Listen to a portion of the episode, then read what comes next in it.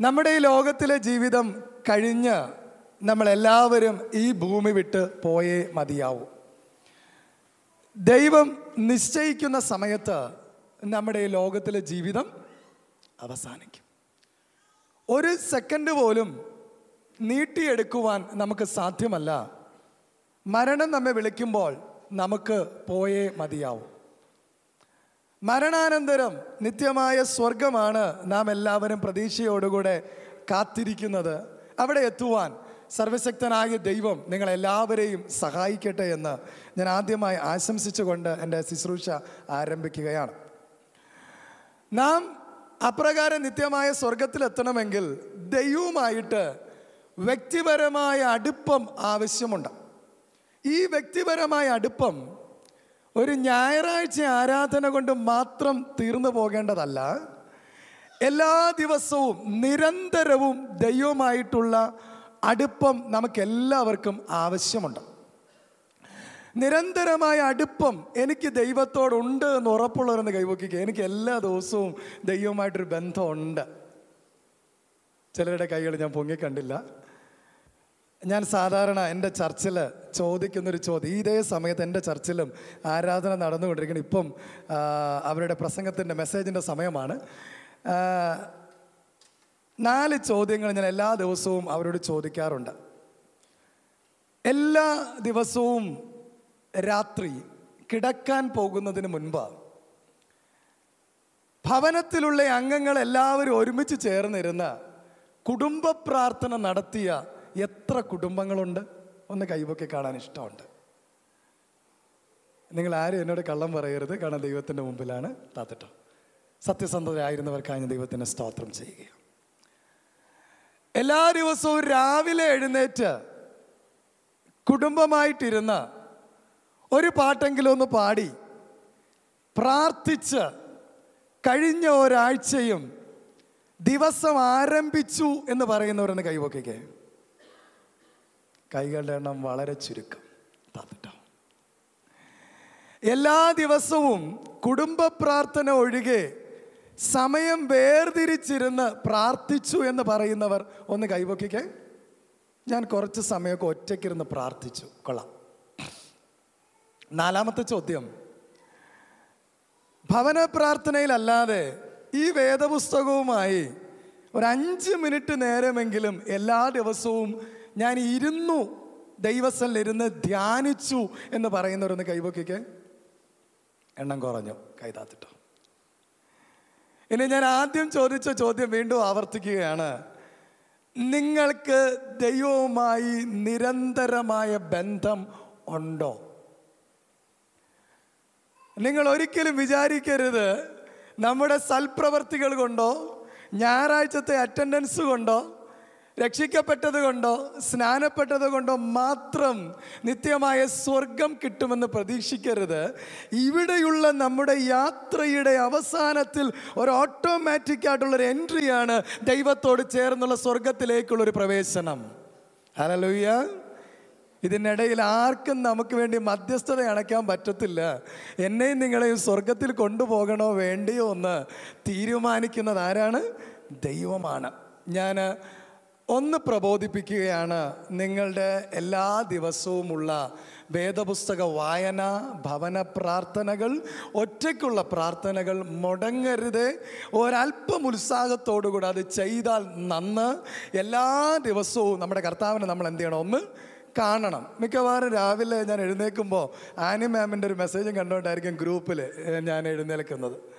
കാരണം അതിന്റെ അർത്ഥം മാം എല്ലാ ദിവസവും ബൈബിൾ വായിക്കുന്നു മാമിന്റെ തോട്ട്സ് ഭയങ്കര സന്തോഷം നൽകുന്നതാണ്. നിങ്ങൾക്ക് മാതൃകയായിട്ട് ഇവരൊക്കെ ഇവിടെ ഇരിപ്പുണ്ട്. അതുകൊണ്ട് ഈ മാതൃക നന്നായി പിന്തുടരുവാൻ നിങ്ങൾ ശ്രമിക്കണം. ആനി മാമിനൊക്കെ എന്റെ പപ്പയെ ഉൾപ്പെടെ അറിയാവുന്നവരാണ്. അവിടെ നിന്നൊക്കെ ദൈവം ശുശ്രൂഷാപരമായും വ്യക്തിപരമായും അനുഗ്രഹിച്ച് ഇതുവരെ കൊണ്ടുവന്നതിന്റെ പ്രധാനപ്പെട്ട കാരണം ദൈവത്തിന് കൊടുത്ത മുൻതൂക്കം തന്നെയാണ്. ഇന്നും അത് കൊടുത്തു പോകുവാൻ കർത്താവ് എനിക്ക് കൃപ തരുന്നു. മരണം വരെയും അത് തുടർന്നു പോകണമെന്നാണ് എന്റെ പ്രാർത്ഥന. എനിക്ക് നല്ല ബോധ്യമുണ്ട് ഇന്ന് ഫാമിലി സൺഡേ ആണ്. അതുകൊണ്ട് കുടുംബങ്ങൾക്ക് പ്രയോജനകരമായ രീതിയിലൊരു സന്ദേശം പറയുവാനാണ് ഞാൻ ഇന്ന് കർത്താവിൽ ആശ്രയിക്കുന്നത്. ഇവിടെ എനിക്ക് ഒത്തിരി സന്തോഷം തോന്നി. ഹസ്ബൻഡ് വൈഫ് ഒരുമിച്ച് ഇവിടെ വന്ന് നിന്നു പ്രാർത്ഥിച്ചു. ഒറ്റയ്ക്ക് വന്ന് നിന്ന് പ്രാർത്ഥിച്ചവരുണ്ട്. വേദപുസ്തകത്തിൽ അനേക കുടുംബങ്ങളെ നമുക്ക് കാണുവാൻ സാധിക്കും. മാതൃകാ കുടുംബം എന്നുള്ളതാണ് എന്റെ ടോപ്പിക്ക് എല്ലാ കുടുംബങ്ങളിൽ നിന്നും നമുക്ക് അനേക കാര്യങ്ങൾ പഠിക്കുവാനുണ്ട്. എന്നാൽ ഇന്ന് ഞാൻ നിങ്ങളുടെ മുമ്പിൽ പ്രസന്റ് ചെയ്യാൻ ഉദ്ദേശിക്കുന്ന കുടുംബം ജോസഫ് മറിയ യേശു എന്നിവരടങ്ങുന്ന കുടുംബം. അതിൽ തന്നെ യേശുവിനെ കുറച്ച് സഹോദരങ്ങൾ ഉണ്ടായിരുന്നു.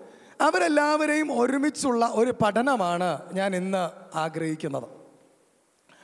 മത്തായി സുവിശേഷം ഒന്ന് രണ്ട് അധ്യായങ്ങൾ.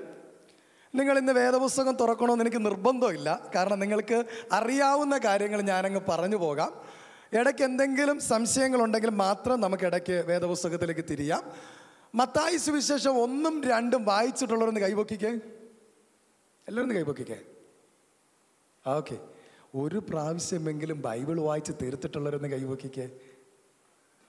ഇല്ലാത്തവരും ഉണ്ടല്ലേ?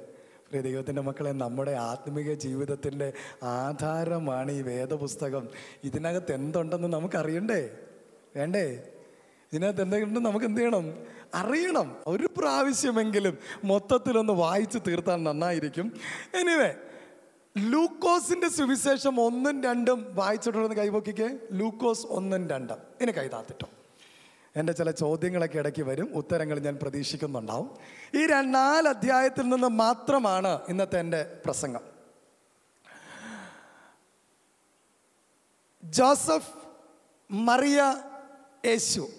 വേദപുസ്തക തെളിവുകളുടെ അടിസ്ഥാനത്തിൽ യേശുവിന് നാല് സഹോദരന്മാർ ഉണ്ടായിരുന്നു. ചരിത്രം പറയുന്നു. ഒരു സഹോദരനും കൂടെ ഉണ്ടായിരുന്നു. അദ്ദേഹം തന്റെ ചെറിയ പ്രായത്തിൽ മരിച്ചുപോയി. മൂന്ന് സഹോദരിമാരുണ്ടായിരുന്നു. അത് മാത്രമല്ല യേശുവിന്റെ അപ്പനായ ജോസഫ് പതിനാലാമത്തെ വയസ്സിൽ മരിച്ചുപോയി പോയെന്നൊക്കെ ചരിത്രം പറയുന്നു. ഇതൊന്നും എന്റെ പ്രസംഗത്തിന്റെ പ്രസക്ത ഭാഗങ്ങളല്ല. ഞാൻ വേദവചനങ്ങൾ വായിച്ചപ്പോൾ ദൈവം എന്നെ ചിന്തിപ്പിച്ച കുറച്ചേറെ ചിന്തകളുണ്ട്. ജോസഫിന് ഒരു പുരുഷൻ അല്ലെങ്കിൽ വ്യക്തി എന്ന നിലയിൽ തനിക്ക് കുറേയേറെ പ്രത്യേകതകൾ ഉണ്ടായിരുന്നു. മറിയയ്ക്കും ഒരു സ്ത്രീ അല്ലെങ്കിൽ ഒരു വ്യക്തി എന്ന നിലയിൽ കുറേ പ്രത്യേകതകൾ ഉണ്ടായിരുന്നു. ഇവർ ഒരുമിച്ച് കുടുംബ ജീവിതത്തിൽ ചില പ്രത്യേകതകൾ ഉണ്ടായിരുന്നു. മാതാപിതാക്കൾ എന്ന നിലയിൽ ഇവർ പ്രത്യേക രീതിയിൽ പ്രതികരിച്ച സാഹചര്യങ്ങൾ ഉണ്ടായിരുന്നു. സഹോദരങ്ങൾ എന്നുള്ള നിലയിൽ അവർ യേശുവിനോടുള്ള പ്രതികരണം. ഇത്രയും പറഞ്ഞാൽ ഇന്നത്തെ എന്റെ സന്ദേശം അവസാനിച്ചു.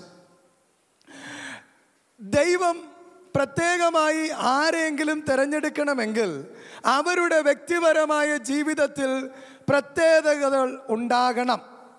എന്ന് പറഞ്ഞാൽ ജോസഫിനെ ആ തലമുറയിൽ യേശുവിന്റെ പിതാവായി ദൈവം തിരഞ്ഞെടുത്തെങ്കിൽ ജോസഫിന് കുറച്ച് പ്രത്യേകതകൾ ഉണ്ടായിരുന്നു? മറിയയെ ആ തലമുറയിൽ യേശുവിനെ ഉദരത്തിൽ വഹിക്കുവാൻ തക്കവണ്ണം ദൈവം തിരഞ്ഞെടുത്തെങ്കിൽ അതിന് ചില പ്രത്യേകതകൾ മറിയയിൽ ഉണ്ടായിരുന്നു ജോസഫിന്റെ ചില പ്രത്യേകതകൾ ഞാൻ നിങ്ങളെ പരിചയപ്പെടുത്താം. മത്തായി സുവിശേഷം ഒന്നിന്റെ എട്ടിൽ നമ്മളിങ്ങനെ വായിക്കുന്നു. അവൻ വിവാഹ നിശ്ചയം ചെയ്തവനായിരുന്നു. പറഞ്ഞേ? അവൻ ആരായിരുന്നു? ഇന്നത്തെ കാലഘട്ടത്തിൽ ഈ ഒരു ഫ്രൈസിന് പ്രത്യേകതയുണ്ട്. നമ്മുടെ തലമുറകൾ പലപ്പോഴും വിവാഹ നിശ്ചയത്തിലേക്ക് പ്രവേശിക്കാതെ സ്വയ ഇഷ്ടപ്രകാരം വിവാഹ ബന്ധങ്ങളിലേക്ക് പ്രവേശിക്കുന്ന ഒരു കാലഘട്ടമാണ്. ജോസഫ് വിവാഹം കഴിയാതെ ഇവിടെ ഇരിക്കുന്ന എല്ലാവർക്കും ഒരു മാതൃകയാണ്. നിങ്ങൾ പ്രായമാകുമ്പോൾ വിവാഹ നിശ്ചയം എന്നൊരു സംഗതി വരെ നിങ്ങൾ വെയിറ്റ് ചെയ്യണം.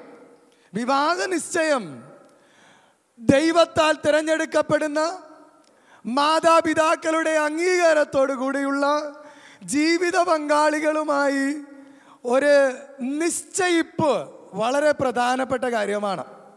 മാത്രവുമല്ല വിവാഹം കൂടാതെ ഒരുമിച്ച് ജീവിക്കുവാൻ തീരുമാനമെടുക്കുന്ന അനേക സ്ത്രീ പുരുഷന്മാർ ഇന്ന് നമ്മുടെ സമൂഹത്തിലുണ്ട്. അവിടെ ഈ ഒരു ഭാഗം വളരെ പ്രസക്തമാണ്. കുഞ്ഞുങ്ങളെ നിങ്ങൾ വളരെ ഗൗരവമായി ശ്രദ്ധിച്ചോളണം.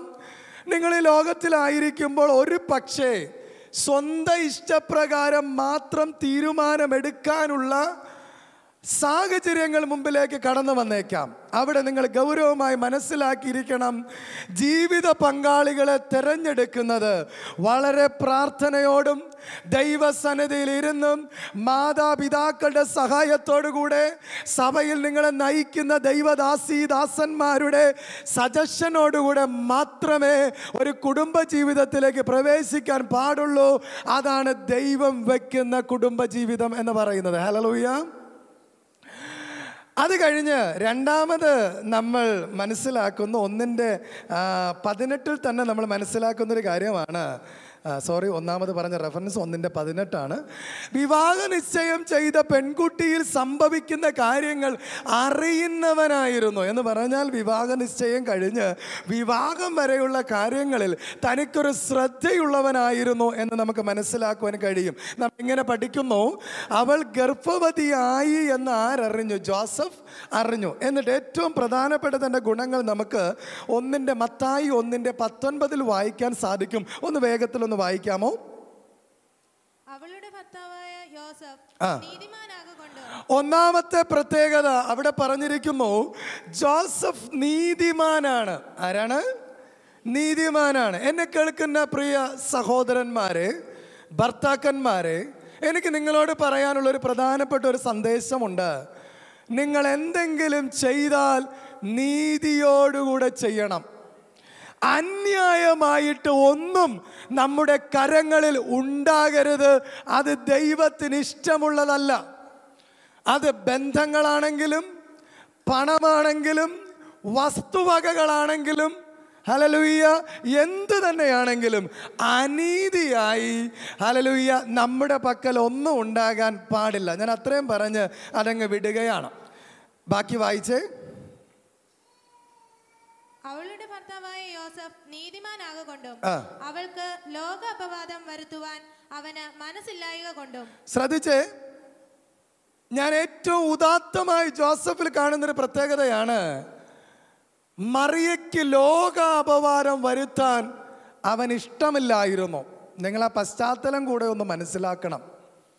നിങ്ങൾ നിങ്ങളെ തന്നെ വെച്ചൊന്ന് സങ്കല്പിച്ചാൽ മതി. എൻഗേജ്മെന്റ് കഴിഞ്ഞു. ചില ദിവസങ്ങൾ കഴിയുമ്പോൾ നിങ്ങൾ അറിയുമോ നിങ്ങൾ എൻഗേജ് ചെയ്ത പെൺകുട്ടി മറ്റൊരു പുരുഷനിലൂടെ ഗർഭവതിയായി. അല്ല നിങ്ങൾ എൻഗേജ്മെന്റ് ചെയ്ത പുരുഷൻ മറ്റൊരു സ്ത്രീയുമായി ബന്ധമുണ്ട്. ഇത് രണ്ടും അറിഞ്ഞു കഴിയുമ്പോൾ നിങ്ങളുടെ മാനസികാവസ്ഥ എന്തായിരിക്കും? ഒരു കൂട്ടം പേര് ഇപ്രകാരം ചിന്തിക്കും. ഉടനെ തന്നെ സ്ക്രീൻഷോട്ട് ഉണ്ടെങ്കിൽ അത് എന്താണെങ്കിലും ഗ്രൂപ്പുകളിലേക്ക് അങ്ങ് ഫോർവേഡ് ചെയ്യും. എന്നെ ചതിച്ചവൾ എന്നെ ചതിച്ചവന് ഇനി മേലിലൊരു കുടുംബജീവിതം ഉണ്ടാകരുത്. പ്രിയ സഹോദരങ്ങളെ കുടുംബജീവിതം ഉത്തമമായി മുന്നോട്ട് പോകണമെങ്കിൽ പരസ്പരമുണ്ടാകുന്ന അപവാദമുണ്ടാകാൻ സാധ്യതയുള്ള വിഷയങ്ങളെ ലോക അപവാദമാക്കി മാറ്റുന്നത് ദൈവത്തിന് ഇഷ്ടമുള്ള കാര്യമല്ല. അമേൻ നിങ്ങൾക്ക് മനസ്സിലാവുന്നുണ്ടോ ഞാൻ പറയുന്നത്? സമയക്കുറവുകൊണ്ടാണ് ഞാൻ ഇച്ചിരി വേഗത്തിൽ അങ്ങ് കടന്നു പോകുന്നത്. ദൈവജനമേ നമ്മുടെ ഡ്യൂട്ടിയല്ല അപവാദം വരുത്തുക എന്നുള്ളത്. നമ്മുടെ ഉത്തരവാദിത്വം ആർക്കെങ്കിലും അപവാദ കാരണമായ ഒരു സാഹചര്യം ഉണ്ടായാൽ ആ വ്യക്തിയെ അതിൽ നിന്ന് മടക്കിക്കൊണ്ട് വരിക എന്നുള്ളതാണ് എന്നെ നിങ്ങളെയും ദൈവം ഏൽപ്പിച്ചിരിക്കുന്ന ഉത്തരവാദിത്വം. അല്ലാതെ അത് നാട് നീളെ പറഞ്ഞു നടക്കുന്നതല്ല. നിങ്ങളൊക്കെ ഫോർവേഡ് ചെയ്യുന്ന മെസ്സേജുകൾ വളരെ ശ്രദ്ധയോടുകൂടെ വേണം. ആരെങ്കിലും അപവാദപ്പെടുത്താനാണെങ്കിൽ ദയവേത് അത് ഫോർവേഡ് ചെയ്യരുത്. നമ്മുടെ ദൈവത്തിനത് ഇഷ്ടമല്ല. ഹലലൂയ്യ അപ്പൊ ലോകാപവാദം വരുത്താൻ ഇഷ്ടമില്ലാത്തവൻ താഴോട്ട് വായിച്ചേ. അവന് കൊണ്ടും. അവളെ ഗൂഢമായി ഉപേക്ഷിപ്പാൻ ഭാവിച്ചു. കണ്ടോ? അവളെ രഹസ്യമായി ഉപേക്ഷിക്കുവാൻ തീരുമാനിച്ചു. എന്തിനു തീരുമാനിച്ചു? ഉപേക്ഷിക്കുവാൻ തീരുമാനിച്ചു. കാരണം അത് നാട്ടു നടപ്പാണ്. പക്ഷേ അതെങ്ങനെ ഉപേക്ഷിക്കും? രഹസ്യമായി ഉപേക്ഷിക്കും. സഹോദരങ്ങളെ ഒരു കാര്യം കൂടെ മനസ്സിലാക്കിക്കൊള്ളണം. കുടുംബജീവിതത്തിനകത്ത് ചിലതൊക്കെ രഹസ്യമായിട്ട് ചെയ്യേണ്ട കാര്യങ്ങൾ ഉണ്ട്. ചെവിക്ക് ചെവി അറിയാതെ ഉള്ളിൽ വെച്ചിരിക്കേണ്ട കാര്യങ്ങളുണ്ട്. ചില കാര്യങ്ങൾ ഭാര്യയോടും പറയാൻ പറ്റാത്ത ചില കാര്യങ്ങളുണ്ടാവും. ഭർത്താവിനോട് പറയാൻ പറ്റാത്ത ചില കാര്യങ്ങളുണ്ടാവും. അവയെ രഹസ്യമായി വയ്ക്കുവാൻ ഒരു മനസ്സും തന്റെ ഇടവും ദൈവമക്കൾക്ക് ഉണ്ടാകണം ചിലതൊക്കെ പുറത്തു പറഞ്ഞാൽ വലിയ ബുദ്ധിമുട്ടാണ് നിങ്ങളുടെ ഭാര്യയെക്കുറിച്ച് ആരെങ്കിലും എന്തെങ്കിലും ഒരു കുറ്റം പറഞ്ഞു കഴിഞ്ഞാൽ അത് നിങ്ങൾ നേരെ വന്ന് വീട്ടിൽ പറഞ്ഞു കഴിഞ്ഞാൽ അവൾക്ക് സങ്കടം ഉണ്ടാവും. ആ സങ്കടം ആരാണോ അവരെക്കുറിച്ച് ദോഷം പറഞ്ഞത് അവരോടുള്ള പകയിലോട്ടും വിരോധത്തിലോട്ടും പോകും. അതൊന്ന് രഹസ്യമായി വെക്കുന്നത് നല്ല കാര്യമാണ്. രഹസ്യമായി ചിലത് വെക്കാനുണ്ടെങ്കിൽ അത് രഹസ്യമായി തന്നെ എന്ത് ചെയ്യണം? വെക്കണം. അടുത്ത് വായിച്ചേ. ഇങ്ങനെ മതി. അല്ലൂയ്യ ഗൂഢമായി ഉപേക്ഷിക്കുവാൻ ഭാവിച്ചു പ്ലാൻ ചെയ്തു. എനിക്ക് വളരെ ഇഷ്ടപ്പെട്ടൊരു കാര്യമാണ്. ഇവൻ പ്ലാൻ ചെയ്തു. എന്ത് ചെയ്തു? പ്ലാൻ ചെയ്തു. ഭാവിച്ചു എന്ന മലയാളത്തിൽ പറയുന്നത് അപ്പം ഇവൻ ഈ സംഭവം അറിഞ്ഞു. സംഭവം അറിഞ്ഞ ഉടനെ ഇവന് മനസ്സിലായി എന്റെ അമ്മാവനോട് പറഞ്ഞാലോ എന്റെ പപ്പയോട് പറഞ്ഞാലോ എന്റെ അമ്മയോട് പറഞ്ഞാലോ സഹോദരങ്ങളോട് പറഞ്ഞാലോ ഇതെന്താവും? ലോകാപവാദം ആവും. അതുകൊണ്ട് ആരോടും മിണ്ടണ്ട. ഇവൻ ഉള്ളിലൊരു പ്ലാൻ എടുത്തു. ഞാൻ രഹസ്യമായിട്ട് അങ്ങ് ഉപേക്ഷിക്കും. പ്രിയ ദൈവത്തിന്റെ മക്കളെ കുടുംബജീവിതം ആരോഗ്യകരമായിട്ട് മുന്നോട്ട് പോകണമെങ്കിൽ നല്ല പ്ലാനും പദ്ധതികളൊക്കെ ഒന്ന് വേണം. അല്ലൂയ്യ കുടുംബജീവിതം ആരംഭിച്ച് കഴിഞ്ഞിട്ട് പോണ വഴിക്ക് പോകാം എന്നൊന്നും ചിന്തിച്ച് കളയരുത്. പ്രിയ എന്താ പറയണ കുടുംബനാഥന്മാരെ നിങ്ങൾ ഓർത്തോളണം. ഒന്ന് ഇരിക്കാനും പ്രാർത്ഥിക്കാനും പ്ലാൻ ചെയ്യാനും സമയം നിങ്ങൾ കണ്ടെത്തണം. അല്ല ദൈവമക്കൾ ഒരിക്കലും ഒരു പ്ലാനും ഇല്ലാതെ എത്തുന്നിടത്ത് എത്തട്ടെ എന്ന് പറഞ്ഞ് പോകാൻ ദൈവം ഇഷ്ടപ്പെടുന്നില്ല. കുടുംബനാഥന്മാർ ദൈവത്തിന്റെ പാദപീഠത്തിൽ ഇരുന്ന് പ്ലാൻ ചെയ്യണം. എന്റെ ജീവിതം എങ്ങനെ മുന്നോട്ട് പോകണം? എന്റെ ഭാര്യയുടെ ജീവിതം എങ്ങനെ പോകണം? എന്റെ ജീവിതം എങ്ങനെ പോകണം? എന്റെ തൊഴിൽ എങ്ങനെ പോകണം? എന്റെ മക്കൾ എങ്ങനെ പോകണം? എന്റെ ആത്മീയ ജീവിതം എങ്ങനെ പോകണം? ഇതെല്ലാം ഇരുന്നൊന്ന് പ്ലാൻ ചെയ്യണം. അപ്പം ഇവൻ ഇരുന്നെങ്കിൽ പ്ലാൻ ചെയ്തു. അടുത്ത് പറയുന്നൊരു വാക്കാണ് നനച്ചിരിക്കുമ്പോൾ. നനച്ചിരിക്കുക എന്ന് പറഞ്ഞാൽ ചിന്തിച്ചുകൊണ്ടിരിക്കുക എങ്ങനെ ഇരിക്കുക? അവൻ മനസ്സിൽ ഇങ്ങനെ ആലോചിച്ചുകൊണ്ടിരിക്കുക. പലപ്പോഴും നമുക്ക് പറ്റിപ്പോകുന്ന ഒരു അബദ്ധം. വേദപുസ്തകം പഠിപ്പിക്കുമോ? കേൾപ്പാൻ വേഗതയും പറവാൻ നമ്മളാണെങ്കിൽ പകുതി കേൾക്കുന്നതിന് മുൻപേ അങ്ങ് ചാടും. അമേൻ അതല്ലേ പല കുടുംബ പ്രശ്നങ്ങൾക്കും കാരണം? ഭാര്യ വന്നിട്ട് എന്തെങ്കിലും ഒരു കാര്യം പറഞ്ഞു തുടങ്ങുമ്പോഴേ അതിന്റെ അവസാനം നമ്മൾ നിരൂപിച്ച് കഴിഞ്ഞു. ചിലപ്പോൾ വേറെ എന്തെങ്കിലും ആയിരിക്കും പറയാൻ വന്നത്. അല്ലല്ലോയെ എനിക്ക് എക്സാമ്പിൾ പറഞ്ഞു നിൽക്കാൻ ഇഷ്ടമുണ്ട്. നിങ്ങൾ കുറച്ചുകൂടെ രസകരമാവും പക്ഷെ എന്റെ ടോപ്പിക്ക് തീരത്തില്ല. പല കാര്യങ്ങളും പറഞ്ഞു തുടങ്ങും. പറഞ്ഞു തുടങ്ങിയിട്ട് അവസാനിപ്പിക്കുന്നതിന് മുൻപേ കഴിഞ്ഞ ജനുവരിയിൽ തന്നെ സെക്കൻഡ് വീക്കിൽ എനിക്കൊരു ഒരു കേസ് ഉണ്ടായിരുന്നു. വിവാഹം കഴിഞ്ഞ് ഒരു മാസമായില്ല. ഒരു മാസമാകുന്നതിന് മുൻപേ കൗൺസിലിങ്ങിന് വന്നേക്കുക പ്രശ്നം വേറൊന്നുമല്ല. ഒരു മാസത്തിനകത്ത് ഈ പുള്ളിക്കാരന്റെ ഗൾഫിൽ പോകണം. അതിനു മുമ്പ് എനിക്ക് കുഞ്ഞുങ്ങളുണ്ടാവണം. ഓക്കെ നല്ല ആഗ്രഹമാണ്. പ്രശ്നമല്ല. പക്ഷെ പെൺകുട്ടി പഠിച്ചുകൊണ്ടിരിക്കണം അവൾ പറയുന്നു എനിക്ക് പഠനം കഴിഞ്ഞിട്ട് മതി. അച്ഛൻ ഒന്ന് പോയിട്ട് തിരിച്ചു വാ. സംസാരിച്ച് പോയപ്പോൾ മനസ്സിലായ ഒരു കാര്യം എന്ന് പറഞ്ഞാൽ ഈ പെൺകൊച്ചിന്റെ വാട്സാപ്പ് ഒരു ദിവസം എടുത്ത് നോക്കിയ സമയത്ത് ആരാണ്ടോ ഐ ലവ് യു അയച്ചിരിക്കുന്നു. ശരി ഇതേ എടുത്ത് നോക്കിയപ്പം ആ ഐ ലവ് യു ഫൈൻ. കണ്ടു ന്യായമായിട്ടും ഭർത്താവിന് സംശയം ഉണ്ടാകാം. ആ പെൺകുട്ടി എന്ത് ചെയ്യരുതായിരുന്നോ അങ്ങനെ ഒരു മെസ്സേജ് വരേണ്ട സാഹചര്യം ഉണ്ടാക്കരുതായിരുന്നു. പക്ഷേ ആ ഫോൺ അദ്ദേഹം ചെക്ക് ചെയ്ത് നോക്കിയപ്പോൾ ഇവളിൽ നിന്ന് ഒരു പ്രതികരണവും ഇല്ല. ഇവളോട് ചോദിച്ചു ഇവൾ പറഞ്ഞു എന്നെ മുമ്പ് സ്നേഹിച്ചിരുന്ന പയ്യനാണ്. അവനെ ഞാൻ ഉപേക്ഷിച്ചു. പക്ഷേ ഇപ്പോഴും അവൻ പ്രശ്നം ഉണ്ടായിക്കൊണ്ടിരിക്കുക എന്ന് തുറന്നു പറഞ്ഞു. പക്ഷേ ഇത് ഇദ്ദേഹത്തിന് അത് മനസ്സിലാക്കാനുള്ള മനസ്സ് ഇല്ലായിരുന്നു. അങ്ങനെ വന്നപ്പോൾ ഈ എക്സ്പ്ലനേഷൻ കേൾക്കുന്നതിന് മുമ്പേ അവക്കിട്ടൊന്ന് കൊടുത്തു. പിന്നെ പറയണ്ടല്ലോ കല്യാണം കഴിഞ്ഞ് ഒരു മാസം ആയില്ല. പ്രിയ ദൈവത്തിന്റെ മക്കളെ ഒരു കാര്യം കണ്ടാൽ ഒന്ന് ക്ഷമയോടെ കേൾക്കാൻ ഒരു മനസ്സുണ്ടെങ്കിൽ എന്ത് നല്ലതായിരിക്കും? മുഴുവനും ഒന്ന് കേൾക്കാൻ ചിന്തിച്ചിരിക്കാൻ ഒരു സമയം. പ്രതികരിക്കുന്നതിന് മുൻപേ ഒന്ന് രണ്ടാമത് ചിന്തിക്കുന്നത് നല്ലതാണ്. ഇവിടെ മറിയക്കെതിരെ ജോസഫ് പ്രതികരിക്കുന്നതിന് മുൻപ് എന്തെന്നറിയാവോ? ഒന്ന് ആലോചിച്ചു. നനച്ചോണ്ടിരുന്നു. ചിന്തിച്ചോണ്ടിരുന്നു. അലോയ എടുത്തു ചാടിയില്ല. ഒരു പഴമൊഴിയുണ്ട്. എടുത്തു ചാടിയാൽ? എടുത്തു ചാടിയാൽ കുടിച്ച് ചാകും. ഇവിടെ പറയത്തില്ലേ? എനിക്കറിയത്തില്ല. ഞങ്ങളിവിടെ പറയുന്നത്? എടുത്തു ചാടിയാൽ കുടിച്ച് ചാകും. അപ്പം എടുത്തു ചാടാൻ ക്ഷമയോടെ നിനച്ചിരുന്നു ചിന്തിച്ചുകൊണ്ടേയിരുന്നു ഈ ചിന്തിച്ചുകൊണ്ടിരുന്ന സമയത്താണ് എന്ത് കണ്ടതെന്നറിയാവോ? സ്വപ്നം കണ്ടത്. എന്ത് കണ്ടത്? സ്വപ്നം കണ്ടത്. ഇനി എന്റെ ഒരു ചോദ്യമാണ്. ജോസഫ് എത്ര സ്വപ്നം കണ്ടിട്ടുണ്ട്? നിങ്ങളൊക്കെ ഈ അധ്യായമൊക്കെ വായിച്ചിട്ടുള്ളവരല്ലേ? എന്റെ ഈ ചോദ്യത്തിന്റെ ആൻസർ മത്തായി ഒന്ന് രണ്ട് അധ്യായങ്ങളിലുണ്ട്. ആരും ബൈബിൾ നോക്കണ്ട എന്റെ മുഖത്ത് നോക്കിയിരുന്നേ. നിങ്ങളുടെ അറിവ് പറഞ്ഞോ വിരോധമില്ല. എന്റെ ഈ അറിവ് പൂർണമായത് ബി ഡി പഠനം കഴിഞ്ഞിട്ട് രണ്ട് മാസം വെക്കേഷൻ ഇച്ചിരി സമയം കിട്ടിയപ്പോൾ ഒന്നുകൂടെ വേദപുസ്തകം വായിച്ച് ധ്യാനിച്ചുകൊണ്ടിരുന്നപ്പോഴാണ് എനിക്കും ആൻസർ പൂർണമായി കിട്ടിയത്. അപ്പോൾ പിന്നെ നിങ്ങൾക്ക് തെറ്റിയ വിരോധം ഇല്ലല്ലോ. എന്റെ നാല് വർഷത്തെ ബി ഡി പഠനത്തിനിടയിൽ പല പ്രാവശ്യം ബൈബിൾ വായിച്ചിട്ടും എനിക്ക് അത്രയും കണ്ടെത്താൻ പറ്റിയില്ല. അപ്പം നിങ്ങൾ പറയുന്നത് തെറ്റിയാൽ ഒരു വിരോധമില്ല പറഞ്ഞോ? എത്ര? രണ്ട്. ഏതൊക്കെയാ? ഒന്ന് ഞാൻ കളയാം. ആരോ ഒന്നൊക്കെ ഇവിടെ പറഞ്ഞു. രണ്ട്. ഏതൊക്കെയാ? എവിടെ മിസ്രൈമിൽ പോകാൻ പറഞ്ഞു. തിരിച്ചു വരാൻ പറഞ്ഞു. ഇല്ല അങ്ങനെ ബൈബിൾ രേഖപ്പെടുത്തിയിട്ടില്ല. ഉപേക്ഷിക്കാൻ ഭാവിച്ചിരുന്നപ്പോൾ മൂന്നാമത്തത് ഇനി ഒരെണ്ണം കൂടെ ഉണ്ട്. ഞാൻ മൂന്നെണ്ണമായിരുന്നു എന്റെ വിശ്വാസം. നാലാമതൊരെണ്ണം കൂടെ ഉണ്ട്. അതിന്റെ ഒരു മേജർ പോർഷനാണ് ഇന്നത്തെ മെസ്സേജിൽ നിങ്ങളത് ശരിക്കും മനസ്സിലാക്കണം. നാല് സന്ദേശം നാല് സ്വപ്നങ്ങൾ. ഒന്ന് മറിയെ ചേർത്തുകൊള്ളാൻ രണ്ട് മിസ്രൈമിൽ പോകാൻ. മൂന്ന് തിരിച്ചു വരാൻ. നാല് അർക്കലയാസ് ഭരിക്കുന്നു എന്നറിഞ്ഞപ്പോൾ സ്വപ്നത്തിൽ അരുളപ്പാടുണ്ടായിട്ട് മാറിക്കടന്നുപോയി. വേണമെങ്കിൽ റെഫറൻസ് എഴുതി വെച്ചോ. ഒന്ന് ഇരുപത് രണ്ട് പതിമൂന്ന് പത്തൊൻപത് രണ്ടിന്റെ പത്തൊൻപത് ഇരുപത് ഇരുപത്തിരണ്ട്. അല്ല വീട്ടിൽ പോയി വായിച്ചെടുത്താലും മതി. ഇരുപത്തിരണ്ടാമത്തേലാണ് നാലാമത്തെ സ്വപ്നം കിടക്കുന്നത്. ഇനി ഈ സ്വപ്നത്തെക്കുറിച്ച് ലാസ്റ്റ് ഒന്ന് പറഞ്ഞിട്ട് ഞാൻ കൺക്ലൂഡ് ചെയ്യാൻ ഇഷ്ടപ്പെടുന്നു. അതുകൊണ്ട് ഇപ്പം ഞാൻ അതിനെക്കുറിച്ച് അധികം പറയുന്നില്ല. അപ്പോൾ നിനച്ചിരുന്നപ്പോൾ ആരുടെ ഇടപെടൽ ഉണ്ടായി? ദൈവത്തിന്റെ ഇടപെടൽ ഉണ്ടായി.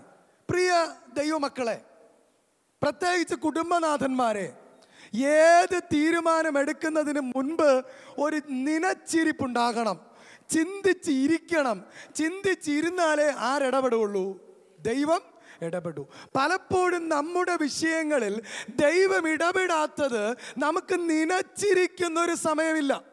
നമ്മൾ എന്തെങ്കിലും കേട്ടാൽ ഉടനെ പ്രതികരിക്കുന്നു ക്ഷമയോടെ ദൈവസല്ല് കാത്തിരിക്കില്ല. അതുകൊണ്ട് ദൈവം ഇടപെടുന്നു ഇല്ല.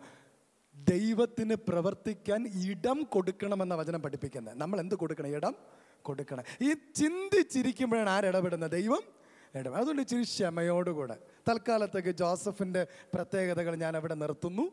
മറിയയുടെ പ്രത്യേകതകൾ ഏറ്റവും കൂടുതൽ കാണാൻ പറ്റുന്ന ലൂക്കോസിന്റെ സുവിശേഷത്തിലാണ്. അതിൽ ഒന്നാമതായിട്ട് ലൂക്കോസിന്റെ സുവിശേഷം ഒന്നിന് ഇരുപത്തിയെട്ട് പഠിപ്പിക്കുമോ?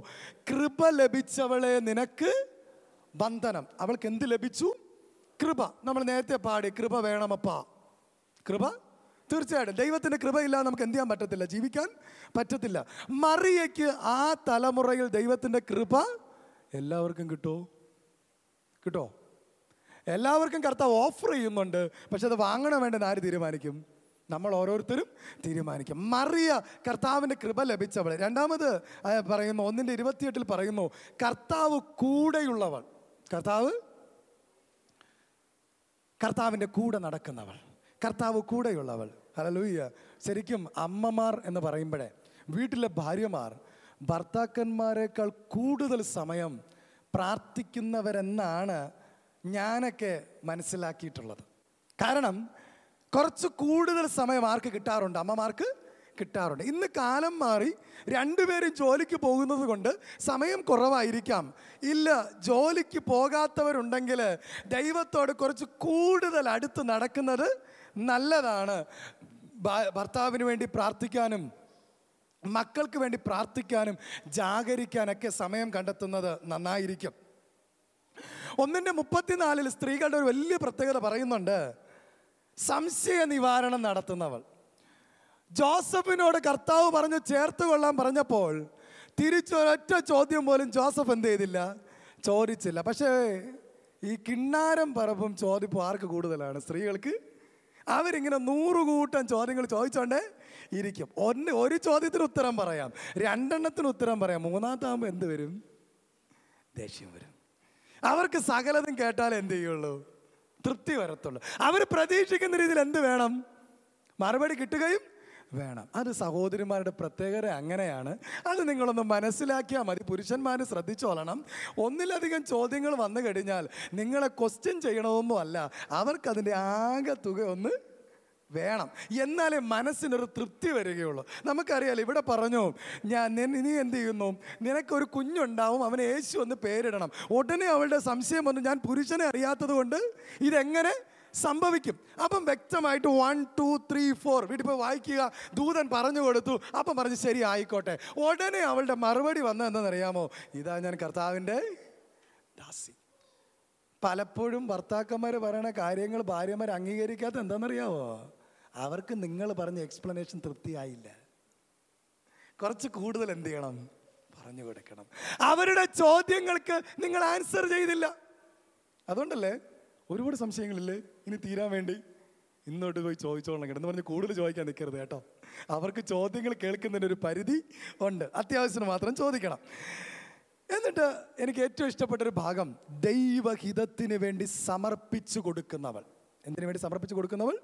ദൈവഹിതത്തിന് വേണ്ടി. ഞാൻ നേരത്തെ പറഞ്ഞ കേസിൽ ഞാൻ പറഞ്ഞില്ലേ അദ്ദേഹത്തിന് പോകുന്നതിന് മുമ്പേ കുഞ്ഞിനെ വേണം. ഞാൻ ആ വ്യക്തിയോട് എത്ര സംസാരിച്ചിട്ടും അദ്ദേഹത്തിനൊരു മാറ്റം ഉണ്ടാകുന്നില്ല. ഞാൻ അതിന്റെ പെൺകുട്ടിയെ തനിയെ വിളിച്ച് സംസാരിച്ചു.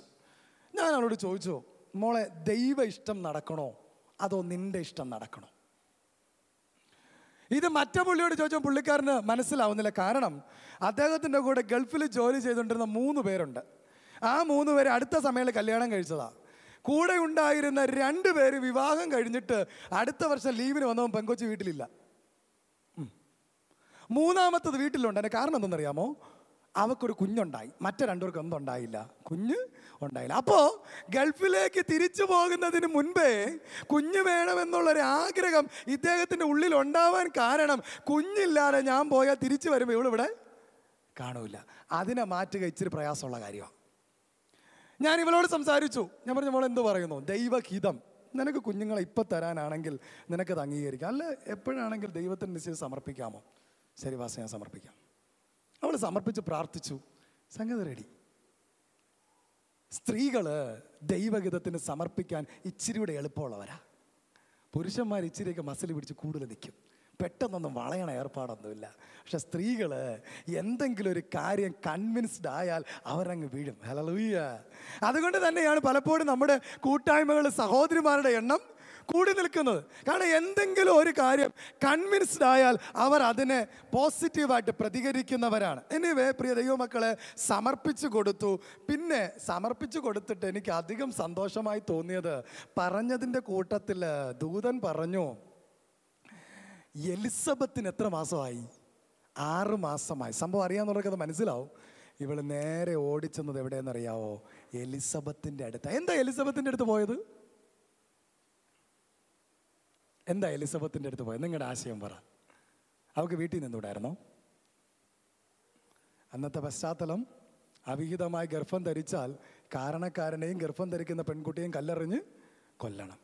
ദൈവത്താൽ എന്റെ ഉദരത്തിലൊരു കുഞ്ഞുണ്ടെന്ന് പറഞ്ഞാൽ വിശ്വസിക്കാൻ അന്നത്തെ കാലഘട്ടത്തിൽ എലിസബത്തിന് മാത്രമേ പറ്റൂ. ആമേൻ ഹല്ലേലൂയ ദൈവപ്രവൃത്തി വിശ്വസിക്കാൻ കെൽപ്പുള്ളവരോട് മാത്രം ദൈവപ്രവൃത്തി പറയണം. എല്ലാവരോടും പറഞ്ഞു കളയരുത്. കളിയാക്കലുകൾ ഉണ്ടാവും. തിരസ്കരണങ്ങൾ ഉണ്ടാകും ഒരുപക്ഷെ നിന്റെയും എന്റെയും വിശ്വാസ ജീവിതം തന്നെ തകർന്നു പോകാൻ സാധ്യതയുണ്ട്. എന്നാൽ ഇവിടെ ഇവൾ ചെയ്ത കാര്യം നേരെ എലിസബത്തിന്റെ അടുത്ത് പോയിട്ട് പറഞ്ഞു എന്റെ ഉള്ളിലൊരു കുഞ്ഞുണ്ട്. ഹലലൂയ പരിശുദ്ധാത്മാവിനാൽ വന്നതാണ്. അതും ജോ എലിസബത്തിനും സെക്കരിയാവിനും മാത്രമേ മനസ്സിലാവും. നിങ്ങൾക്ക് മനസ്സിലാവുന്നുണ്ടോ ഞാൻ പറഞ്ഞത്?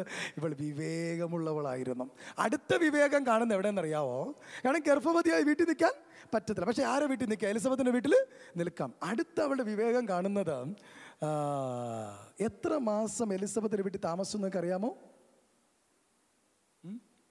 ശരിയാണ് ഇവിടെ പറഞ്ഞു. മൂന്ന് മാസം താമസിച്ചു. എന്തുകൊണ്ടാണ് മൂന്ന് മാസം താമസിച്ചത്? ഒരല്പ വയറ് വന്ന് തുടങ്ങി. അത് മാത്രമല്ല ദേ യോഹന്നാൻ ജനിക്കാൻ പോവാ. യോഹന്നാൻ ജനിക്കുന്ന സമയത്ത് ബന്ധുക്കളും ചാർച്ചക്കാരെല്ലാവരും ഇങ്ങോട്ട് വരും. വരും പറയും ഇത് ഏതാടി ഈ കൊച്ചെന്ന് ചോദിക്കും. എന്താടി ഇങ്ങനെയെന്നൊക്കെ ചോദ്യം വരും. അത് വരുന്നതിന് മുൻപേ അവൾ ആ വീട്ടിൽ നിന്ന് എസ്കേപ്പ് ചെയ്തു. എന്ത് വലിയ വിവേകം നോക്കണേ. അവക്കറിയാം ഇനി നിന്ന പരിപാടി നടക്കത്തില്ല. ഈ വിവേകം കൊണ്ടാണ് ദൈവമുള്ള ദൈവമുള്ള തിരഞ്ഞെടുത്ത് വിവേകമുള്ള സ്ത്രീ എന്ത് പണിയും? കുടുംബം പണിയും. ഇവിടുത്തെ രണ്ട് വിവേകം മാത്രം ഞാൻ പറഞ്ഞു പോവുകയാണ് വിവേകത്തോടുകൂടെ അവൾ നേരെ എന്താണ് തിരിച്ച് അവളുടെ വീട്ടിലേക്ക് വന്നു. ഞാൻ ഇങ്ങനെ വിശ്വസിക്കുമ്പോൾ അവൾ അവിടെ നിന്ന് തിരിച്ചു വരുന്ന വരവും ജോസഫ് അറിഞ്ഞതും എന്താണ് ജോസഫ് ചേർത്ത് കൊണ്ടതെല്ലാം ഒറ്റ നൈറ്റിനകത്ത് സംഭവിച്ചു കാണും. ഇല്ലെങ്കിൽ പിറ്റേ ദിവസം വെളുത്തു കഴിഞ്ഞാൽ ആരെങ്കിലും അറിഞ്ഞു കഴിഞ്ഞാൽ കല്ലെറിഞ്ഞ് കൊല്ലാനുള്ള സാധ്യത ഉണ്ട്. ഇതാണ് ദൈവത്തിന്റെ പ്രവൃത്തി എന്ന് പറയുന്നത്. ദൈവം ഒരു പ്രവൃത്തി നിന്നിൽ ചെയ്യണമെന്ന് ഇഷ്ടമുണ്ടെങ്കിൽ അതിന്റെ പ്രൊവിഷൻസ് എല്ലാം ആര് തരും? ദൈവം തരും. ഏൽപ്പിച്ചു കൊടുത്താൽ മാത്രം മതി. മറിയ ഏൽപ്പിച്ചു കൊടുത്തു. എന്നിട്ട് ഇവൾ കർത്താവിനെ മഹിമപ്പെടുത്തുന്നവളാണ്. ഒന്നിന്റെ നാൽപ്പത്തി ആറ് ലൂക്കോസ് ഒന്നിന്റെ നാൽപ്പത്തെട്ട് പറയുന്ന താഴ്മയുള്ളവൾ മറ്റൊരു പ്രത്യേകത ഹൃദയത്തിൽ സംഗ്രഹിക്കുന്നവൾ. ലൂക്കോസ് രണ്ട് പത്തൊൻപത് രണ്ട് അൻപത്തി ഒന്ന്. അവിടെ ഇങ്ങനെ പറയുന്നു ദൂതൻ പറഞ്ഞതെല്ലാം എവിടെ സംഗ്രഹിച്ചു? ഹൃദയത്തിൽ സംഗ്രഹിച്ചു. മറ്റൊരു വേദഭാഗത്തിൽ ഇങ്ങനെ വായിക്കുന്നു പന്ത്രണ്ടാമത്തെ വയസ്സിൽ യേശു ദേവാലയത്തിൽ പോയി ചെയ്ത സംഭവങ്ങളും എവിടെ സംഗ്രഹിച്ചു? എന്ന് പറഞ്ഞാൽ സ്ത്രീകൾക്ക് ഓർമ്മശക്തി ഇച്ചിരി സ്ത്രീകൾക്ക് ഓർമ്മശക്തി ഒരല്പം കൂടുതലാണ്. അമ്മച്ചിക്ക് നല്ല പ്രായമുണ്ട് അല്ലേ? അമ്മച്ചിയുടെ ഹസ്ബൻഡ് മരിച്ചുപോയി. അമ്മച്ചിയെ പെണ്ണ് കാണാൻ വന്ന സമയത്ത് ഹസ്ബൻഡ് ഇട്ടിരുന്ന ഡ്രസ്സിന്റെ കളർ ഓർമ്മയില്ലേ? മുണ്ടു? കൈലിയായിരുന്നു. ആ കൈലിയുടെ കളർ വരെ ഓർമ്മ കാണാം. മുണ്ട് കൈലിയായിരുന്നു. യാ കൈലിയുടെ കളർ ഓർമ്മ കാണാം. ആന്റി അങ്ങോട്ട് പോയി കാണുമായിരുന്നു. അങ്ങോട്ട് പോയി കണ്ടപ്പോൾ അവിടെ പോയി കണ്ടു. കാണുമ്പോൾ കൈലി കൈലിയുടെ കളർ ഓർമ്മ കാണും. ഏറ്റവും അവസാനം കല്യാണം കഴിഞ്ഞിരുന്ന പിന്നെ പിന്നീട് വൈഫ് ഇവിടെ ഉണ്ടോ? ഉണ്ട്. ഓക്കെ എന്റെ എന്റെ ഭാര്യ എന്റെ ഒന്നാം വിവാഹ വാർഷികത്തിൽ എന്നെ പറ്റിച്ചൊരു സംഭവമാണ് അവൾ എന്നോട് ചോദിച്ചൊരു ചോദ്യം.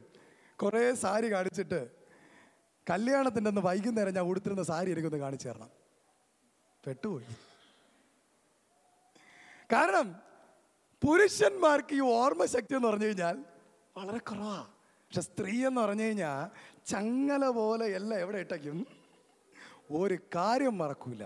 പുരുഷന്മാരാണെങ്കിൽ ഇന്ന് നടന്നത് നാളെ ചോദിച്ചാൽ മറന്നു പോകും. ഇന്ന് ഞാൻ ചെയ്യുന്ന ഒരു കാര്യമുണ്ട്. എന്തെങ്കിലും പ്രധാനപ്പെട്ട കാര്യങ്ങൾ എനിക്ക് ഓർത്തിരിക്കണമെങ്കിൽ ഞാൻ ഉടനെ വാട്സാപ്പ് എടുത്തിട്ട് ഒരു വോയിസ് വൈഫിനെ കിട്ടയ്ക്കും ഇല്ലെങ്കിൽ എന്ത് വീട്ടിൽ ചെന്നോണെങ്കിൽ ഇങ്ങനൊരു സംഭവമുണ്ട്. ആവശ്യം വരുമ്പോൾ എനിക്കൊന്ന് പറഞ്ഞു തരണേ. കാരണം ഇവർ അതിന്റെ സ്റ്റോർ ഹൗസുകളാണ് അത് ദൈവം അവർക്ക് കൊടുക്കുന്ന കഴിവാണ് ഇതും മറിയൽ നമ്മൾ കാണും നമ്മളെല്ലാം എവിടെ വെച്ചിട്ടുണ്ട്? ഹൃദയത്തിൽ വെച്ചിട്ടുണ്ട്. അപ്പം ആ കഴിവിൽ നമ്മൾ അഹങ്ക എന്താണ്? അസൂയപ്പെടേണ്ട കാര്യമൊന്നുമില്ല. അത് ആർക്ക് കൊടുത്തിരിക്കുന്നതാണ്? അവർക്ക് ഇത് വെച്ച് മുതലെടുക്കുകയും ചെയ്യല്ല ഭർത്താവ് പലതും മറന്നുപോകും നിങ്ങൾക്ക് ഓരോ ഓർമ്മയും ഇല്ല. എന്റെ വൈഫിന്റെ ഒന്നാമത്തെ ബർത്ത്ഡേ മറന്നുപോയ ആളാണ് ഒരു ദിവസം രാവിലെ എഴുന്നേറ്റ് ചോദിക്കുകയാണ് അച്ഛാ ഇന്നത്തെ ദിവസത്തിന്റെ പ്രത്യേകത അറിയാമോ? അമ്മ അറിയത്തില്ല. പഠിപ്പിക്കാൻ പോകണം ഞാൻ രാവിലെ പഠിപ്പിക്കാൻ പോയിട്ട് വൈകുന്നേരം വന്നപ്പോൾ ഇതേ ചോദ്യം ചോദിച്ചു.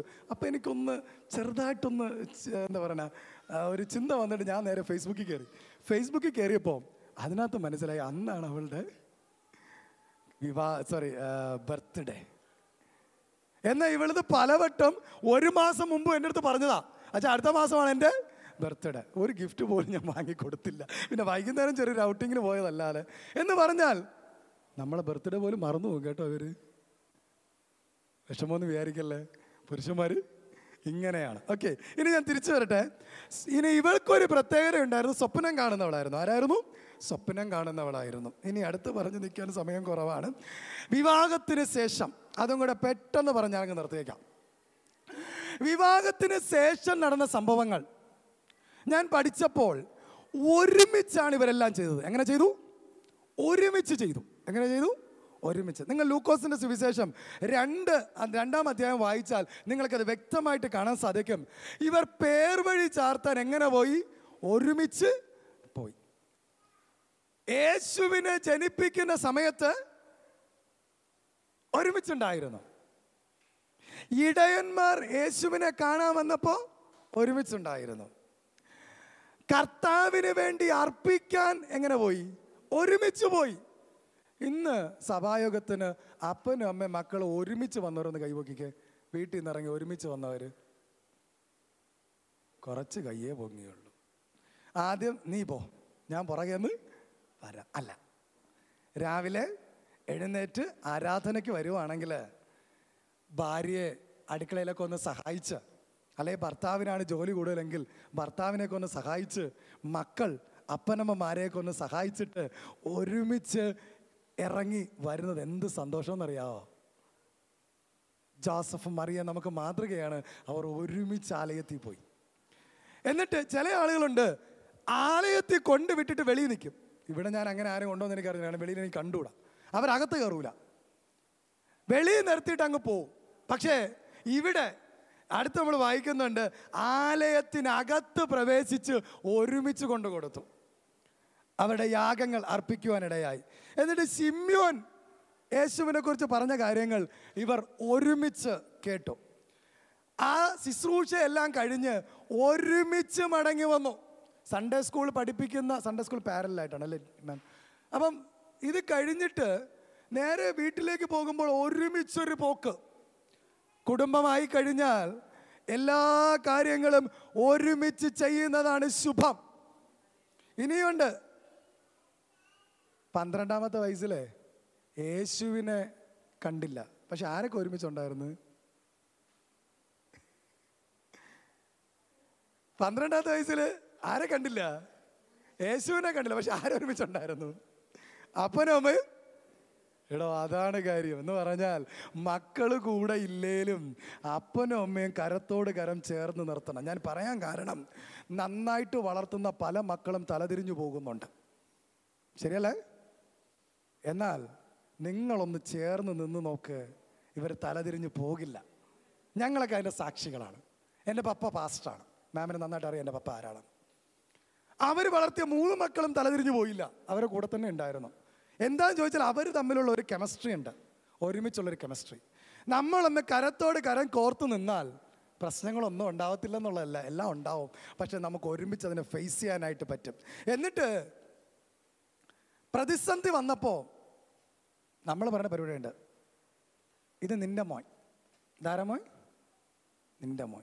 അതുകൊണ്ടാണ് നിന്റെ കുടുംബത്തിന്റെ സകല ഗുണങ്ങൾ ഇതിനകത്ത് ഉണ്ട്. അതുകൊണ്ടാണ് ഈ കുഴപ്പം നീ കാണിക്കണത്. അല്ലെങ്കിൽ പറയും ആമ്പിള്ളേർ തലയെടുത്തപ്പോഴേ പറഞ്ഞു നിങ്ങൾ ആമ്പിള്ളേരെ കാര്യം നോക്കിക്കോളണം. പെങ്കൊച്ചാണ് വഴി വയ്ക്കുന്നതെങ്കിൽ എടി നിന്റെ അടുത്ത് ഏൽപ്പിച്ചിട്ടാണ് ഞാൻ ഗൾഫിൽ പോയത്. തിരിച്ചു വന്നപ്പോൾ എനിക്ക് ആരില്ല. പിള്ളേർ ഇല്ല പരസ്പരം പഴിചാരും. ഇവിടെ വേണമെങ്കിൽ ജോസഫിന് മറിയെ പറയായിരുന്നു മറിയയ്ക്ക് ആരെ പറയായിരുന്നു? ജോസഫിന്. ഒന്നും മിണ്ടിയില്ല. ഇവർ രണ്ടുപേരും കൂടെ ഒരുമിച്ച് അവിടെ ചെന്നു? ദേവാലയത്തിലേക്ക് ചെന്നു. അവിടെ ചെന്ന് കഴിഞ്ഞപ്പോൾ കണ്ടു. കണ്ടപ്പോൾ ആദ്യം ചാടി വീണതാര് ആദ്യം ചാടി വീണതാര് ഏ? ആദ്യം ചാടി വീണതാര് അമ്മ! മോനെ നീ ചെയ്തത് എന്ത്? മിക്കവാറും പ്രശ്നങ്ങൾ ചാടി വീണത് ആരാണ്? അപ്പന്മാർ ഈ സ്കൂളിൽ നിന്ന് ചിലപ്പം ഐ സോറി ഒരു രണ്ട് മൂന്ന് മിനിറ്റ് കൂടെ ഞാൻ എടുക്കും കേട്ടോ സോറി കംപ്ലീറ്റ് ചെയ്യാൻ വേണ്ടി ഐ സോറി പിന്നെ രണ്ട് മൂന്ന് മിനിറ്റ് കൂടെ. സ്കൂളിൽ നിന്ന് ഒരു കുരുത്തക്കേട് കാണിച്ചതിന് വിളിച്ചു പറഞ്ഞു. വിളിച്ചു പറയുമ്പം അപ്പനാണെങ്കിൽ അന്ന് ഒരു ദിവസം ഇല്ലാത്ത പത്രവായന. മോൻ കയറി വരുമ്പോൾ കാലുമേ കാലിട്ട് പത്രം വായിച്ചുകൊണ്ട് ഇരിക്കും. ഇത് കാണുമ്പോൾ അമ്മയുടെ അരിശ ഇവിടെ നിങ്ങനെ കയറി വന്നിട്ട് ഗേറ്റ് തുറന്ന് മോൻ വരുമ്പോഴേ നേരെ എവിടെ കാണും? ഫ്രണ്ടിൽ കാണും. ഉള്ള ബഹളം എല്ലാം കഴിഞ്ഞിട്ട് അകത്തോട്ട് കയറി വരുമ്പോഴും ഇയാൾക്ക് ഒരു അനക്കവും ഇല്ല. അങ്ങനെയാ അതുകൊണ്ടാണ് പല മക്കൾക്ക് ഏറ്റവും കൂടുതൽ വിരോധം ആരോടെന്നറിയാവോ? അമ്മമാരോടാണ്. എന്ത് കുഞ്ഞു കുഞ്ഞു കാര്യങ്ങൾക്ക് ആരിടപെടും? അമ്മമാർ ഇത് ചില അപ്പന്മാർ ഒരു എളുപ്പമായിട്ട് എടുക്കുകയും ചെയ്യും. കാരണം മക്കൾക്ക് ആരുടെ സ്നേഹം? അമ്മ അടി കൊടുക്കുമ്പോഴേ അപ്പം കോയിച്ചത് മുട്ടായി മേടിച്ചു കൊടുക്കും. ഇത് പല കുടുംബങ്ങളിലും പ്രശ്നങ്ങൾക്ക് കാരണമാകാറുണ്ട്. അതുകൊണ്ട് അപ്പനോ അമ്മയോ ശിക്ഷിച്ചാൽ അതിന് അമ്മ ശിക്ഷിച്ചാൽ അപ്പൻ അതിനകത്ത് ഇടപെടാൻ പോകരുത്. അപ്പൻ ശിക്ഷിച്ചാൽ അമ്മ അതിനകത്ത് ഇടപെടാൻ ഈസി ചെയ്യാനും പോകരുത്. അപ്പോൾ ചാടി വീഴുന്ന പ്രകൃതി യേശുവിന്റെ അമ്മയ്ക്കും ഉണ്ടായിരുന്നു. അതുകൊണ്ട് മക്കളെ ഓർത്തോളം നിങ്ങൾ അമ്മമാരും ഇങ്ങനെ തന്നെ ആയിരിക്കും. അമ്മമാർ വിഷമപ്പെടുകയൊന്നും വേണ്ട. മറിയയ്ക്ക് ഈ സ്വഭാവമൊക്കെ ഉണ്ടായിരുന്നു. പുരുഷന്മാർ അതുകൊണ്ട് എളുപ്പപ്പെടുകയും വേണ്ട. ഒരുമിച്ച് ചെയ്യേണ്ട കാര്യങ്ങൾ ഒരുമിച്ച് ചെയ്താൽ കുറച്ചുകൂടെ ഒരു പ്രശ്നം വരുമ്പോൾ ഹസ്ബൻഡോട് എഴുന്നേറ്റ് വന്നിട്ട് ചിലപ്പോൾ ഹസ്ബൻഡ് അടി അവൻ ഇങ്ങ് വരട്ടകത്ത് ആ അവൻ അകത്ത് വരട്ടെ. വെളിയിൽ വരുമ്പോൾ തന്നെ ഭാര്യ എല്ലാം കുളമായിക്കണം എന്നാൽ പിന്നെ നീ കാര്യങ്ങളൊക്കെ അങ്ങ് ചെയ്ത. പിന്നെ ഞാൻ എന്തിനാണ് ഇവിടെ ഇരിക്കുന്നത് എന്ന് പറഞ്ഞ പുള്ളി ഒന്നുകൂടെ മിണ്ടാതിരിക്കും. പ്രിയ ദൈവത്തിന്റെ മക്കളെ ശ്രദ്ധിക്കണം. ഇത് അവരുടെ സ്വഭാവമാണ് ലാസ്റ്റ് ഒരു കാര്യം കൂടെ മാത്രം പറഞ്ഞ് നിർത്താം. രണ്ടുപേരുടെയും കുടുംബജീവിതത്തിന്റെ വിജയത്തിന്റെ രഹസ്യം. മറിയയും സ്വപ്നം കാണുന്നവളായിരുന്നു. ജോസഫും സ്വപ്നം കാണുന്നവനായിരുന്നു. അല്ലല്ലോയ്യ ഞാൻ നിങ്ങളോട് ചോദിച്ചോട്ടെ നിങ്ങൾ സ്വപ്നം കാണുന്നവരാണോ? ആന ഓട്ടിക്കണ സ്വപ്നമല്ല. പാമ്പ് വന്ന് കൊത്താൻ പറഞ്ഞ സ്വപ്നവും അല്ല ജീവിതത്തിലെ ജംഗ്ഷൻസ് വരുമ്പോൾ സ്വപ്നം കാണുന്നൊരു സ്വഭാവം. നിങ്ങൾ ഇത്രയും നേരം കേട്ട സന്ദേശങ്ങൾ മറന്നുപോയാലും ഇതൊന്നും നിങ്ങൾ മറന്നു പോകരുത് സ്വപ്നം കാണുന്നൊരു സ്വഭാവം ഉണ്ടാകണം. സ്വപ്നം കാണണമെങ്കിൽ ഞാൻ നേരത്തെ പറഞ്ഞതുപോലെ നനച്ചിരിക്കുന്ന ഒരു സമയമുണ്ടാകണം മറ്റൊരു രീതിയിൽ ഞാൻ പറയാം ദൈവ പ്രവർത്തിക്ക് സമയം കൊടുക്കണം. ഒരു വിഷയം വരുമ്പോൾ ദൈവപാദപീഠത്തിൽ വന്നിരുന്നിട്ട് ദൈവമേ നീ ഞങ്ങൾക്ക് വഴി കാണിച്ചു തരണം. ജോസഫ് നനച്ചിരുന്നപ്പോൾ മറിയെ ചേർത്തുകൊള്ളുവാൻ സ്വപ്നത്തിൽ അരുളപ്പാട് കൊടുത്ത ദൈവം. നിന്റെ ഉള്ളിലൊരു കുഞ്ഞു ഉൽപ്പാദിപ്പിക്കപ്പെടുമെന്ന് സ്വപ്നത്തിൽ അരുളപ്പാട് കൊടുത്ത ദൈവം. ഹേരോദാവ് കുഞ്ഞുങ്ങളെ കൊല്ലുവാൻ പദ്ധതി തയ്യാറാക്കിയപ്പോൾ മിസ്രൈമിലേക്ക് ഓടിപ്പോകുന്ന പോകുവാൻ സ്വപ്നം കൊടുത്തു. സമയമായപ്പോൾ തിരിച്ചു വരാൻ സ്വപ്നം കൊടുത്തു. ഭയം വന്നപ്പോൾ സ്വപ്നം കൊടുത്തു. എന്ന് പറഞ്ഞാൽ ജീവിതത്തിൽ ഏത് പ്രതിസന്ധിയുടെ മധ്യത്തിലും സ്വപ്നം തരാൻ എന്റെ ദൈവം വിശ്വസ്തനാണ്. എത്ര കുടുംബങ്ങൾക്ക് ഇന്ന് പകൽക്കാലം തീരുമാനമെടുക്കാൻ കഴിയും? എന്റെ കുടുംബ ജീവിതത്തിലെ എല്ലാ സാഹചര്യങ്ങളിലും ഞാൻ ദൈവപ്രവർത്തിക്ക് സമയം കൊടുക്കും. ദൈവം എന്നോട് സംസാരിക്കുവാനുള്ള സമയം കൊടുക്കും. എല്ലാ കണ്ണുകളും ദൈവസ്ഥല അടച്ചാട്ടെ.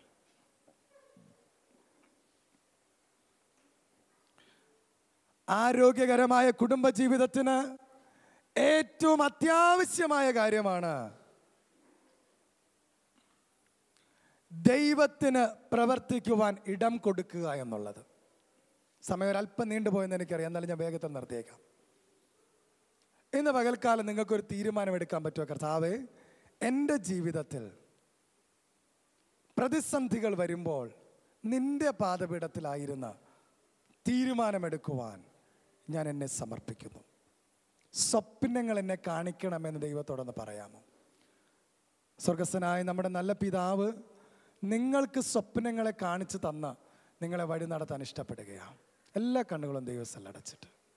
യേശുവേ എന്റെ ജീവിതത്തിൽ പ്രതിസന്ധികൾ വരുമ്പോൾ അതിനെ തരണം ചെയ്യുവാൻ. എനിക്ക് നിന്റെ ഗൈഡൻസ് ആവശ്യമുണ്ട് കർത്താവേ. നിന്റെ നിയന്ത്രണം എനിക്ക് ആവശ്യമുണ്ട് കർത്താവേ. എന്നെ സമർപ്പിക്കുന്നു എന്ന് പറയാമോ?